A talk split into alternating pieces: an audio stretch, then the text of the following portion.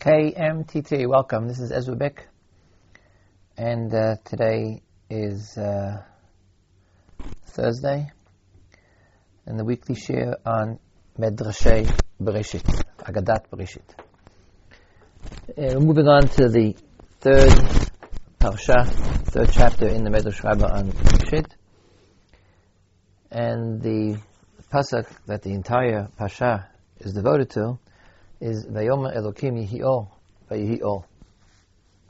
And then Vayar Elokim Et Or, Kitov, Vayerev Vayivoker, Yom Echad. Excuse me. I'm reading from uh, Medrash Zayin, Parsha Gimel Medrash Zayin. ויהי ערב, ויהי בוקר, יום אחד. I'm actually, let me explain, I'm skipping a, a number of Midrashim about the or, about the light itself. Uh, Midrashim on light are either very, very difficult, they don't begin to understand how to explain them, or they don't say much at all. It's a, it was an opportunity for Chazal to delve into things which are, are very close to being beyond my understanding, or maybe on anyone's understanding. Very difficult Midrashim. So I'm going to the end. The next pasuk is יום אחד. אמר רבי יצחק בר סימון, יהי ערב אין כתיב כאן, אלא ויהי ערב. God said, יהי אור, and there was light. But he didn't say, יהי ערב. It says he created the light, and then, ויהי ערב, ויהי בוקר. Meaning, not there should be evening, and but there was evening in past tense.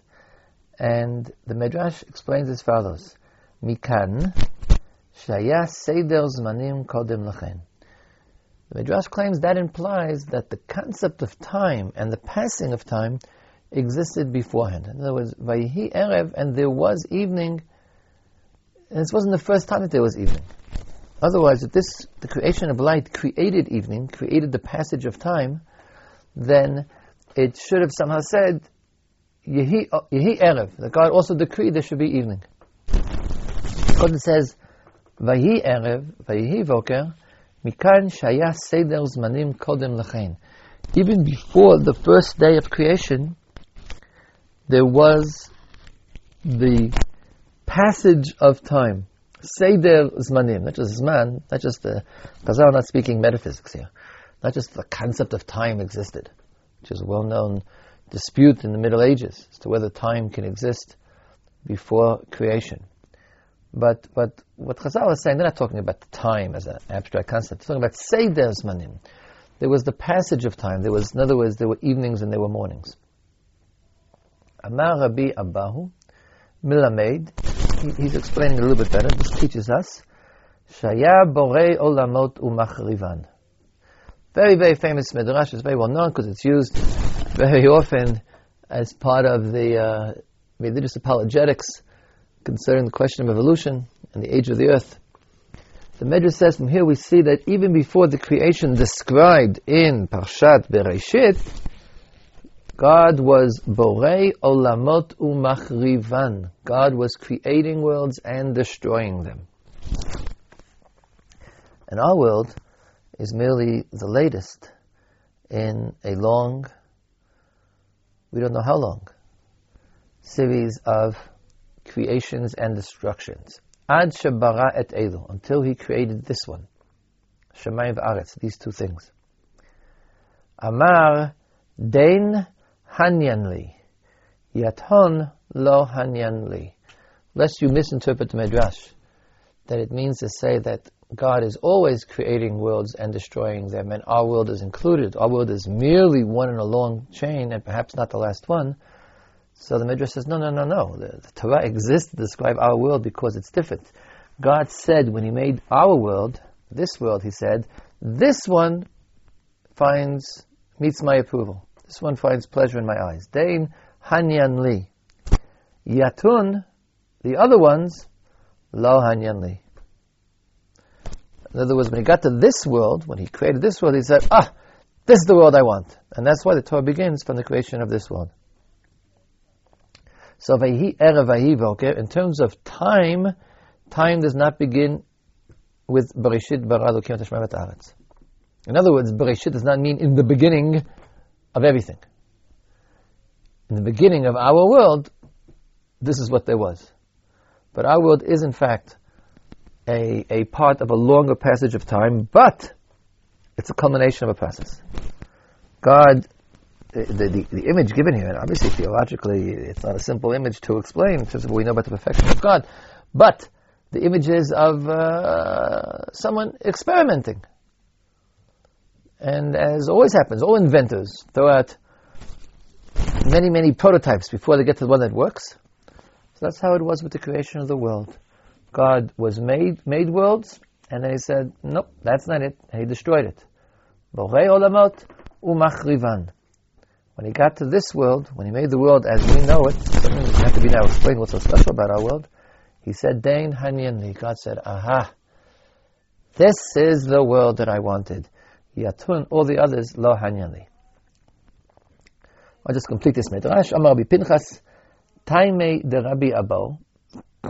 What is the source of Rabbi Abo? In other words, he wasn't satisfied with merely the word Yehi Erev, because how do you know that this is the right one and the others were the wrong ones? Now, perhaps I think what he's trying to explain is how did Rabbi Abo know that this is the one that's not going to be destroyed imminently soon as well? We don't know how much time passes in God's eyes before he decides to throw it out. Perhaps we're also condemned to the garbage heap. So how do you know that Dain Hanyan Li, this one is agreeable to me, this one is, is the right one? Because it says, the end of the creation of the world. Vayar Elokim et kol asher asa tov ma'od. Rabbi Abba is explaining Pshat. An entire pasuk that says that God, when He finishes, says, He looks at what He did, v'hinei tov. That's the pasuk that describes the process Rabbi Abba is describing. Whenever God makes something, He then examines it. That pasuk, Vayar Elokim et kol asher tov ma'od, should be viewed against the backdrop of innumerable other experiments. When God saw now what he had done, he said, Tov ma'od, den hanyan li, this is tov ma'od, this is very good, den hanyan li, yathun lo hanyan li. Look, as I pointed out, this is a very well-known midrash. I think it's very well known because it's been used often and at length as part of a discussion of uh, the Jewish response or the religious Torah response to the claims of the uh, age of the world made by modern science. So one of the answers given by those who think it's important to give an answer is that uh, it could very well be that not only uh, are the dinosaurs really several million years old, but that's because they're left over from those previous experiments. That's not exactly what the Midrash says. You might assume that Bolei olamotu means he destroyed them totally and returned them to nothingness. But uh, it doesn't say that, it doesn't say the opposite. So you can use this midrash to say that there are perhaps remnants of previous worlds. What does it mean a world? That a world doesn't necessarily mean a totally enclosed metaphysical entity. Uh, I mean, God starts again. There's a, the dinosaurs are destroyed. There's a flood. There's something but uh, there could be could be fossils left over. The geological elements, stones, could very well be older. God didn't necessarily destroy everything. He just sort of started anew with the basic uh, a basic act of, of, of reorganization, so to speak. Okay, that could be. I have no particular opinion on that question, mainly because I don't think the question is that interesting. I don't think that's the intent of the midrash. The midrash is not intending to explain to explain dinosaurs. I'll give another example of what this midrash was used for in the Middle Ages. And I don't think necessarily apologetically. Chasdai Crescas, the author of the Sefer Or Hashem, great philosophers of the Middle Ages, has a theory to explain why God creates the world. He says God creates the world because God is good. Teva hatov lehitiv. It's the nature of the good to do good. And therefore creation, giving life, giving existence to other things is, is, is an expression of God's goodness. So then he asks the obvious question, if that's true, then why did God decide to create the world only when he did and didn't do it earlier? And all those years that he wasn't creating, then he was denying his nature of the good. How could that be? The Rambam's answer to that question, even though he has a different uh, philosophical basis, but the Rambam's answer is that before the world was created, there was no time. As I mentioned before, there was a well-founded uh, Middle Ages opinion, a Aristotelian opinion that says that time does not exist when things in motion do not exist. But the Chassid doesn't believe that, and therefore he's stuck with the question. And he gives two answers. The first one he says, well, he says he didn't. The Medrash says, Borei olaman umachrivan. So this has nothing to do with whether or not we will find fossil remnants of the previous worlds, but it comes to say something about God. And, and this could be, in fact, the intent of the Midrash. That, uh, at least the first part, at least uh, Rabbi Yitzchak Bar Simon, rather than Rabbi Abo. The fact that God was busy creating other worlds before he created this world, so Rav Kreska says, in one of his two answers, that that means, or at least implies, is that God is always good. It's, it's a permanent feature of God's existence. It's not a reaction to a particular situation. God is not always splitting the Red Sea. Splitting the Red Sea was a reaction to what took place at that day. But God is always creating. He says, Crescas of course, believes, uh, I should have added this, that God is busy creating since creation as well. He believes in what's known as continual recreation. Every second, the world is recreated. God is always busy because creating is what God does. That, that, that's the basic thing that God does. He showers good. And the ultimate good is to create. And so that's what this medrash means. I'm interested in the question of Rabbi Abba. I don't know what the other worlds look like. But there is a theological problem. How bad could they have been? God made a world and he forgot to plug it in. I mean, he obviously made the world to be good. He had a plan. The plan was divine. what does it mean? Even, metaf- even metaphorically, you have to understand it. So, literally, we won't ever understand what it means that God did something and then was displeased with what he did. But even metaphorically, what are we supposed to imply? Where did God go wrong? He did something. Only afterwards did he realize, ah, I blew it. And they made another world. Hmm, not that one either. Made a third world. No, it doesn't work. Like, what doesn't work here? What was wrong with those worlds? In other words, more important question, what is so good? What is so tov ma'od, to use the words of the Pasuk, which forms the basis for Rabbi Abba's opinion, according to Rabbi Pinchas? What was so good? What is so good about our world that these other worlds didn't have? Why was this world Dain Hanyan Li? I'm going to make a suggestion now. I think the answer is found by reading the next medrash. I might have said this answer anyhow, but I claim that we should read the very next medrash. Now, normally there doesn't necessarily have to be a connection between two different medrashim. There's, you know, the medrash is finished. There's, there's a colon. There's a new letter. We're going from Ot Zayin to Ot Het, and it could be a whole new topic. But the fact is that when we read it, it's such a new topic, it doesn't appear to be connected to the pasuk. That's why I suspect that it's connected to the what we've what we've already read. And here's how the midrash continues: Amar Rabbi Yanai. מתחילת בריאתו של עולם צפה הקדוש ברוך הוא מעשיהן של צדיקים ומעשיהן של רשעים. Rabbi Yanai said, from the very beginning of the creation of the world, God saw, foresaw, God perceived actions of tzaddikim and actions of rishayim. I should point out that this medrash was already stated previously in the medrash, this very same line, in a different context, just a few, just one page back, in the end of Pasha Bet, Medrash Hay. It says, Rabbi Abo Amar, different name, but Rabbi Abo Amar, mitchilat beriyato, shel olam tzafagash baruch hu, masem tzaddikim, masem shel rishayim. And there it's explained, connected to the previous pasuk. Haaretz הייתה תוהו ובוהו, מעשיהם של רשעים, יהי אור, מעשיהם של צדיקים. And I'm just therefore repeating it. And that's again, it led me to think, why is it being repeated if it's not somehow connected intimately to something that was just said? אמר רבי ינאי, מתחילת בריאתו של עולם צפה הקדוש ברוך הוא מעשיהם של צדיקים ומעשיהם של רשעים. And then repeats the, the proof text, which is not our pasuk, the previous pasuk. V'aretz hayta tohu, elu masehem shel rishayim. V'emar lokimi hi'or, that's more or less our pasuk. Elu masehem shel tzadikim. Tohu vavohu, void and chaos, those are the rishayim. Light, that refers to the tzadikim.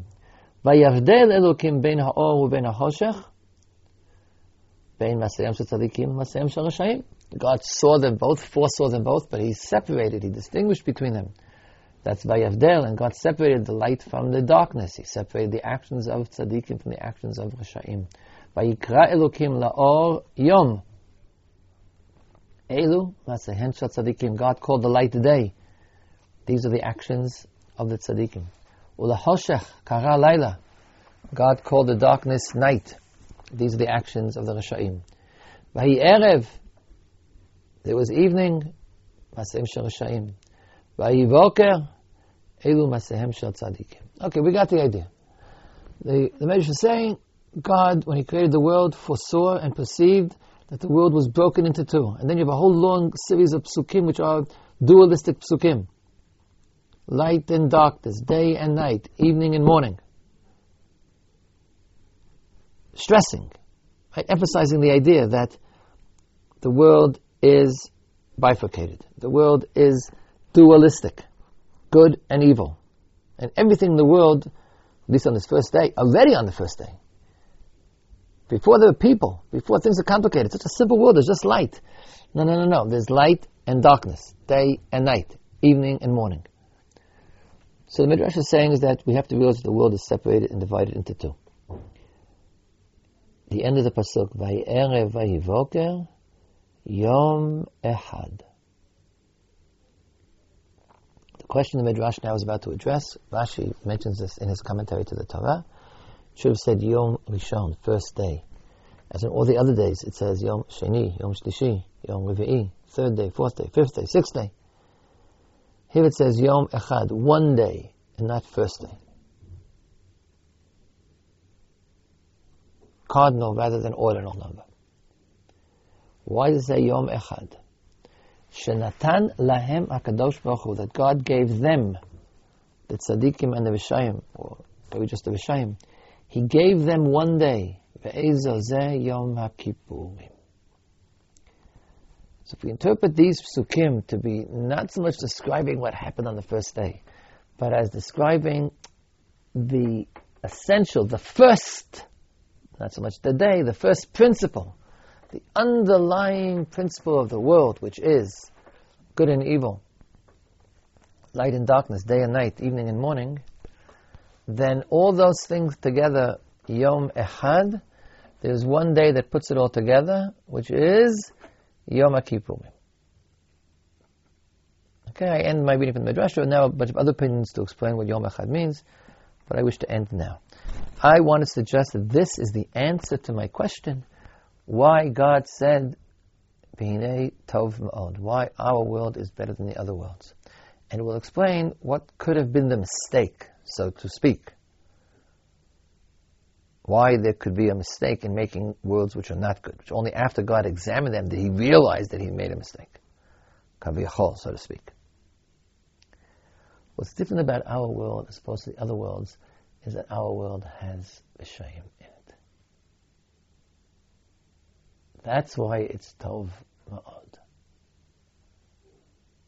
What the Medrash here is tackling, bifurcation in the world, dualism in the world. The dualism in the world is good and evil. The previous worlds that God made were more perfect than our world. And that's why he didn't like them. There was no there's no point in him. God is perfect. He doesn't need a perfect world. He is the perfect world. What's missing in the world that nothing exists in it other than God, I wouldn't say what's missing is evil. I would say what's missing is free will. What's missing is the battle between evil and good. Which means what's missing is evil. What's missing is the Yetzer Hara. There's no conflict. And the conflict is itself good, but it's a good which requires a measure of evil, at least the potential of evil, the possibility of evil has to exist there. And that's what it means, Tzafa HaKadosh Baruch Hu, God, the word with sapot means he, he foresaw, he saw from afar. On the first day, there were no Vishayim. There were no Masim Shal Vishayim. On the first day, there were no Vishayim existed. There were no people existed. But already from the first day, when everything was just light, God saw the world He was creating now was a world which, in fact, in the end, would contain Rishayim and Tzaddikim, because since the possibility exists, it will surely also take place. It wasn't a world in which perfection was the underlying, uh, uh, um, the underlying base. A world which wouldn't allow evil to exist, which the previous worlds had been. Good Havamina makes sense. Made sense for God to make a perfect world, but so to speak, afterwards, I don't think God actually changed his mind. It, it's the way the Midrash plays it out for us. It's a worthy and logical idea that God should create a perfect world. Therefore, God actually does it. And then he destroys it because he's saying to us, no, no, that's not what I wanted. Something's missing now. Let's figure it out. And what's missing is, paradoxically enough, to make it less perfect. It's better because it's worse. God on the first day foresaw, saw, created a world in which evil could flourish. Oy Gewalt, how terrible that is. A world in which evil can flourish. And therefore God said that the first day consists of both day and night, both light and darkness. And he distinguished between ha'or uven ha'choshech. And then he said Yom Echad. But there is a unity of the good and the evil, of good people and bad people, which is itself a worthy creation. What, what kind of unity is that? So the answer to the Medrash is Yom Kippurim.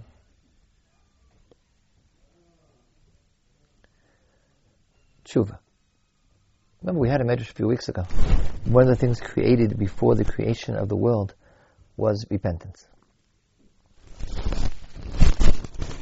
The world was created so that could, there could be people who sin. There could be, well, it says evil, vishaim, evil people.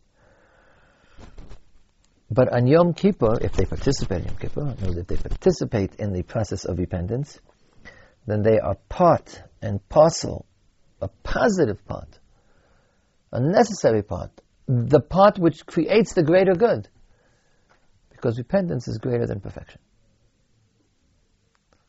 And therefore, a world in which there are retreat, a world in which there is falling and getting up, falling and rising, struggle, ascent, overcoming evil, contending with evil within ourselves. Dain Hanyan Li. Elokim et kol asher asa and every individual thing was good. When we saw it all put together, V'hinei tov me'od. And the Medrash, which we probably won't get to, and therefore I feel free mentioning it now, on that pasuk, B'torato shel Rabbi Meir katuv v'hinei tov mavet. There was, either in reality or in, in Drush, there was a misprint, so to speak, in Rabbi Meir, Rabbi Meir Dash, and tov me'od tov mavet. What was so good about this world? Ma'od, what was the specially good thing about the world? Death. How can death be the ma'od, the specially good thing? The Deliberately paradoxical statement of Meir, and it means, well, defeat is not good, it's bad. But the world that has defeat in it, and therefore the possibility of overcoming that defeat, a world in which death exists, and therefore to live is a struggle, to live as an accomplishment. You had to do a mitzvah to live, because death lies surrounding us at all times. That's the world that's Tov Ma'od in God's eyes. In other words, the defects in the world, not that God likes defects. He's not, he's not accepting defects. But the defects in the world are an essential ingredient to the transcendence of our world over its own defects. Our world transcends perfection because it's imperfect, but improving. Yom Echad, Shenatan lahem HaKadosh Baruch Hu Yom Echad. God gave them one day. It means both things. It means one day in the year, but also God gave them a day that'll be one. Not two things, but one thing. How do you put these two opposites? How can light and darkness coexist? How can good and evil coexist? And not just coexist, but be unified. They are unified by Yom Kippur. Remember the Tefillah Yom Kippur we say in the very beginning? The first minute of Yom Kippur. בישיבה של מעלה, בישיבה של מטה, על דעת הקהל ועל דעת המקום, אנו מתירים להתפלל עם העבריינים. The congregation permits us to pray together with sinners.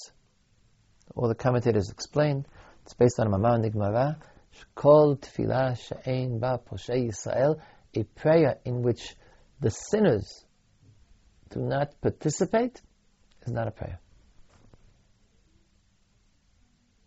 It's not enough to have prayer of tzaddikim. That God had in the heavens. The angels sing God's glory. You need the prayer of Shayim. I know you probably ask if they're praying, they're very not Rishayim, but that's not true. They're still Rishayim, they're just trying to get better. So, of course, the tzaddikim should pray as well. And of course, the Sha'im should pray as well. But even more is, Anu matirin litpalel im avaryanim. We want the tefillat hatzibur, the tefillat Yom Echad Bashana, Yom Kippur, should be a tefillah of all of us together. So I'm suggesting that Medrash Chet, which says that God in His world saw that there were Sha'im and Tzadikim, that is the answer to the question, what did He see to say Dein Hanyan Li? Medrash Chet is the uh, answer or the completion of Medrash Zayin. This world was the world that God stuck with after He destroyed all those previous worlds, because uh, this world is the world that has tzaddikim and rishaim, light and darkness, and those two can be put together to a day which will be light that comes out of darkness. Yom Yom Kippurim. few lines later, Medrash Tet, I'm skipping a few lines at the end of Medrash Chet, Medrash Tet begins with the statement, Amar Rabbi Shmuel bar Ami, mitchilat briyato shel olam, recognize the phrase? From the very, very beginning of the creation of the world. In other words, it's essential. God did it for this purpose. For a different conclusion. Not he saw B'Shem and Tzadikim, but mitchilat בריאתו Shel Olam, נתאווה הקדוש ברוך הוא לעשות שותפות בתחתונים. God nit'ava, God desired, it's a much stronger word. God, God lusted, God thirsted to have a partnership in the lower beings. How do you know? So, uh, we're not going to read this medrash now. And it's, it's, it's, it, it is based on the pasuk here of Echad,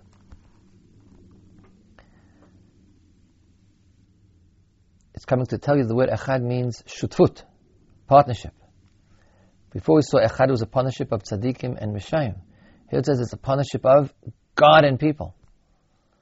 So again, it's saying God wants less to have more. That's the idea the Midrash is repeating. God had a world that He could have done on His own. By leaving it for us to complete the world, and the Midrash gives the example of making the Mishkan, God didn't build the Mishkan, we built the Mishkan. Is that a better place for God or a worse place? Must be worse. God could have made himself a better house than one that we made him. No, no, no. He wants to do it together with us. And I think it's more or less the same idea. We'll have other examples of this. We'll continue next week. Of that the purpose of the creation of the world is not that there should be a place that is perfect because God made it perfect, but it should be a place that's imperfect. And we all strive in our imperfections to make it more perfect. And that's it for today. We'll be back next week with more of Midrash Bereshit. Midrash Bereshit is Ezra Wishing you kol tov You've been listening to KMTT, Kimitzion, Teitzei Torah Udvar Hashem Yerushalayim.